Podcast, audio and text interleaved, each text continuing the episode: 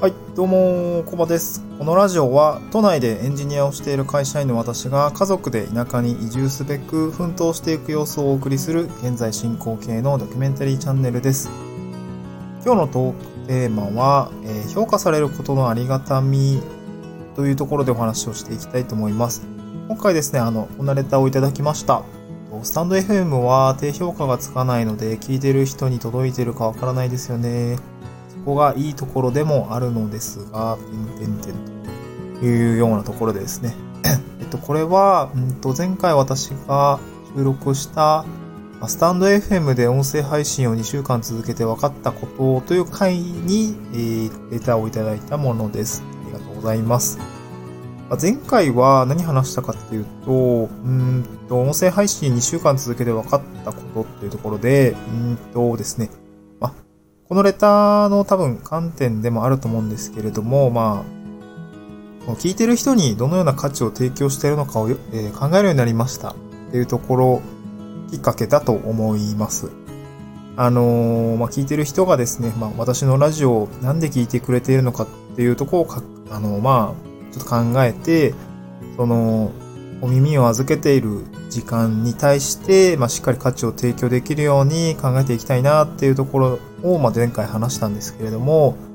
まあ、この、価値を提供できてるかっていうことですね。まあ、それは評価されないと多分できてるのかできてないのかってわからなくって、まあ、YouTube とかであれば、えーっと、まあ、なんかいい、ね、いいね、悪いねみたいな評価ボタンあると思うんですけど、もうこの今、スタイフはですね、えーとか、スタイフは、その、いいねボタンとか特になくって、まあ、いいねはあるんですけど、低評価つかないので、うんと、これが意図した内容なのか、うん。なんかリスナーの意図した評価なのかっていうところがですね、まあ、うまく捉えきれないですねっていうようなことが、あの、レターをいただいた方多分思っていたと思うので、まあ確かにそうですねっていうところでした。で、このレターをきっかけにですね、あの、ちょっと考えたことがあって、それって、ま評価されることのありがたみっていうことなんですけども、まあこれ、うんとですね、まあこれまで多分評価されるっていう言葉を、うん、聞いたときに、まあ、好意的に受けるのか、いやなんかちょっと嫌だなっていう印象を抱くのか、まあ人によって様々だと思うんですけども、まあ今回は、ま、評価されることってどういうことかっていうことと、うん、まあありがたいことだよねっていうところのお話になります。うん、で、切り口としては、まず学生と社会人っていうその違いっていうところも踏まえてお話ししたいんですけども、まあ、学生ってですね、あの、まあ、自分も、えー学校教育を経て社会人になってるんですけれども、学生って、うん、まあ、注意してくれる人がいたり、まあ、環境があったりすることが多いと思うんですね。うん。生活指導のしんあの先生だったりとか、まあ、部活動の顧問の先生だったりとかが、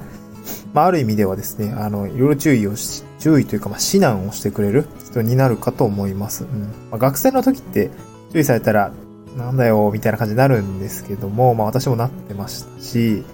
うっせえなって思ってました。うん。ただ、これは、まあ、うんと、まあ、風景が乱れるからとかそういうのもあると思うんですけども、普通にその人のことを思って生活指導してる先生が大半だと思います。まあ、礼儀とかね、あのーそういうところとか、まあ、挨拶はしっかりしましょうとかって、社会人だったら当たり前のことではあるけれども、まあ、学生時代はその、まあ、当たり前のことがですね、まあ、学校生活でしか、うーんと、なんていうんですね、えー生活してないところもあるので、えっと、まあ、そういうところはですね、まあ、先生が教えてくれているっていうのは、まあ、そういう環境があるというようなところだと思います。で部活動についても、私はずっとバスケットボール部に入っていて、まあ、高校とかだと、それなりに強いところに入っていたんですが、まあ、そこではやっぱりですね、バスケットボールの前にまず人間性だっていうところを言われておりました。はい。まあ、その思いやりをしっかりやろうねとか、まあ、挨拶礼儀っていうところはしっかりしようねっていうところですね。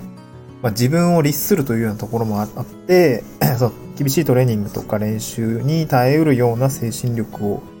あの、や、えっと、つけていくためには、日頃の、あの、なんていうんですかね、まあ、ルールを守るとか、時間を守るとかっていう、そういうところをしっかりきちきちっとやっていく必要があるというふうな教えでございました。まあ、あの、バスケットボールイコール人間性だっていうふうに、あの、私は言われて育ってきたので、なんかそういう今思えばですね、すごいありがたいご指導だったかなと思って。で、一方ですね、社会人どうなるのかっていうと、学生よりは、うんと、総じて、そのやっぱ注意してくれる環境は、薄い、薄い、少ない、機会がない、みたいなところはあるんですけども、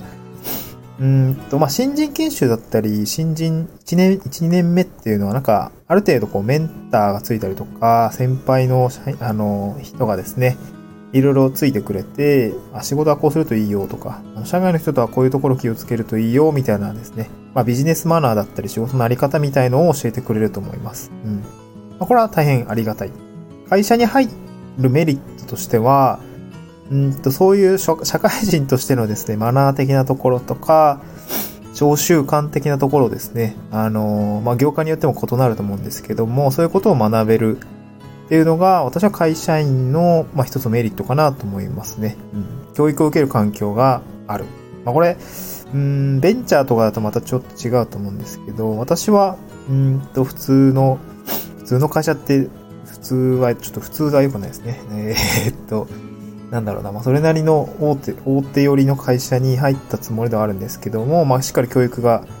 なされていて、うんと、まあ、人を育てるような文化があったので、そういったところは非常に、えー、ありがたかったかなと思います。うん、ただ、あの、社会人についてはですね、3年目以降とか、まあ、よく3、なんだろうな、1人、一人前、まあ、なんだろう、新卒だと、あれかな、まあ、2年目ぐらいからはですね、もう一人前でしょみたいな、に同じ、同じ、えー、失敗はしないでね、みたいな、そういう感じになっていくと思うんですよね。うん。でも3年目以降は、もう注意されることはガクッと減ると思います。うん。まあ、なので、えー、っと、社内の評、社内でも多分、えー、っと、あの人は仕事がちょっとね、みたいな感じで多分思われていても誰も注意してくれない状況はあるかと思います。まあ、これ人によると思うんですけども、その、いい上司とかいい仲間を持っていれば、まあこれちょっと君のそこ、こは良くないよみたいな、こうするともっといいよみたいなところを言ってくれる、まあそういう環境、関係づくりっていうのができてると、まあこれはもう素晴らしいことだと思います。うん。なので、まあ学生と社会人比較するとですね、正直、あの、総じて社会人少なくなります。評価されることとか、フィードバックをもらえることが少なくなりますね。うん。まあこれは、えっと、あら、なんだろうな、改めてそういうことを意識して、そのフィードビフィードバックを、うん、自分から作るってことも大事かと思っています。うん。でまた、学生と社会人の次ですね、まあ、この会社員とフリーランスっていうところでまた切ってみると、ここも本当に同じで、会社員はですね、ある意味その、仕組みができていたりとか、あとま会社員ってある意味身内みたいなところがあるので、自社内の、まあ、注意し合う関係とかですね、フィードバックを与える関係っていうのは、比較的ハードルは低い。伝えるハードルは低いと思うんですけども、フリーランスになるとですね、こうもう誰も注意してくれないと思います。うん、本当にいいお客さんとか、いいパートナーの方が、えー、愛のある言葉をかけてくれるっていうことは、うん、結構それはもう本当に素晴らしいことだと思っていて、なんか普通のそういう関係を築けてないのであれば、もう本当にさーっとこう、はけていくというような感じになると思っています。まあ、なので気づけないまま、うん、気づけないまま、フィール、フィードバックをもらえないまま、その契約や、契約だったり、売り上げに反映されるのかなと思いますね。うん、なんかそういうところを、えー、気をつけていかないと、うん、そのフィードバック、うんと、自分が、えっと、もっといいところに行けるはずなのに、うんと、まあ、人間性とかそういうところの成長が見込めなくなってしまうのかなとちょっと思いました。うん、なのでですね、まあ、このレターでいただいた、その、低評価がつかないので、うんと、聞いてる人に届いてるかわからないですよねってところ確かにそうで、その、まあ、このレターをきっかけにですね、その評価されることって、ま、大変ありがたいことなんだなというようなところを感じた次第でございます。すなわちですね、まあ、フィードバックをもらえる、うーん、ってことは、もうそれはもう宝の山で、えー、っと、じゃあフィードバックをもらうためにはどうすればいいのかっていうことを、まあちょっと常日頃考えないといけないかなと思いました。うん。まあ、こちらからですね、声をかけたり、あの、まあそういう仕組み作りですね、なんかこう、なんだろう、イベントに参加をしてみるとか、イベント企画してみるとか、まあ、横のつながりですね。まあ、会社員だったら、あの、